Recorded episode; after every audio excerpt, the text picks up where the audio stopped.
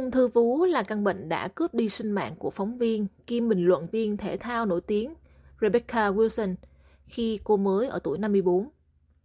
Giờ đây, anh trai của cô, Jim, là người đại diện cho nghiên cứu về bệnh ung thư vú thể ba âm tính.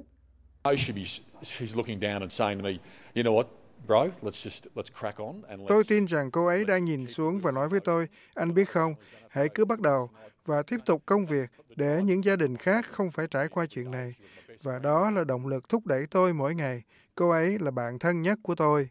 Có khoảng từ 10 đến 15% các trường hợp ung thư vú được chẩn đoán là thể ba âm tính. Có nghĩa là chúng kháng điều trị, từ đó có nguy cơ cao di căn và tái phát. Các nhà nghiên cứu tại Viện Garvan ở Sydney phát hiện ra nó kháng điều trị bằng cách chuyển trạng thái để kháng lại hóa trị, một quá trình được tạo điều kiện bởi các thụ thể androgen được tìm thấy bên trong tế bào ung thư có thể khiến ung thư phát triển. Giáo sư Kristen Schaffer từ Viện Garvan cho biết họ cũng đã phát hiện ra loại thuốc Seviteronel có thể ngăn chặn việc sản xuất androgen và các thụ thể của nó để hóa trị hiệu quả hơn.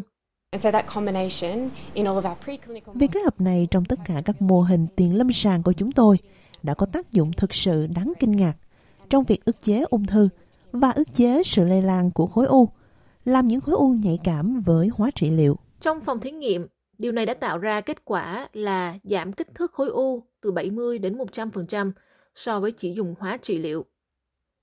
Một nhà nghiên cứu khác tại viện, tiến sĩ Beatrice Sanjuan nói rằng đó là một khám phá thú vị.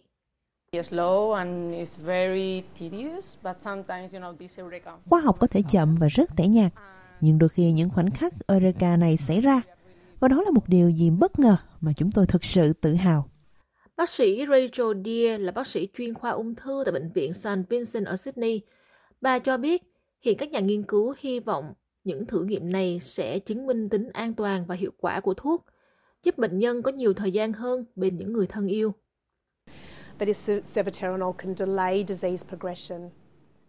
Nếu Seviteronel có thể trì hoãn sự tiến triển của bệnh thêm nhiều tháng hoặc có thể lâu hơn, thì phụ nữ sẽ có nhiều thời gian chất lượng hơn bằng việc kiểm soát bệnh tốt.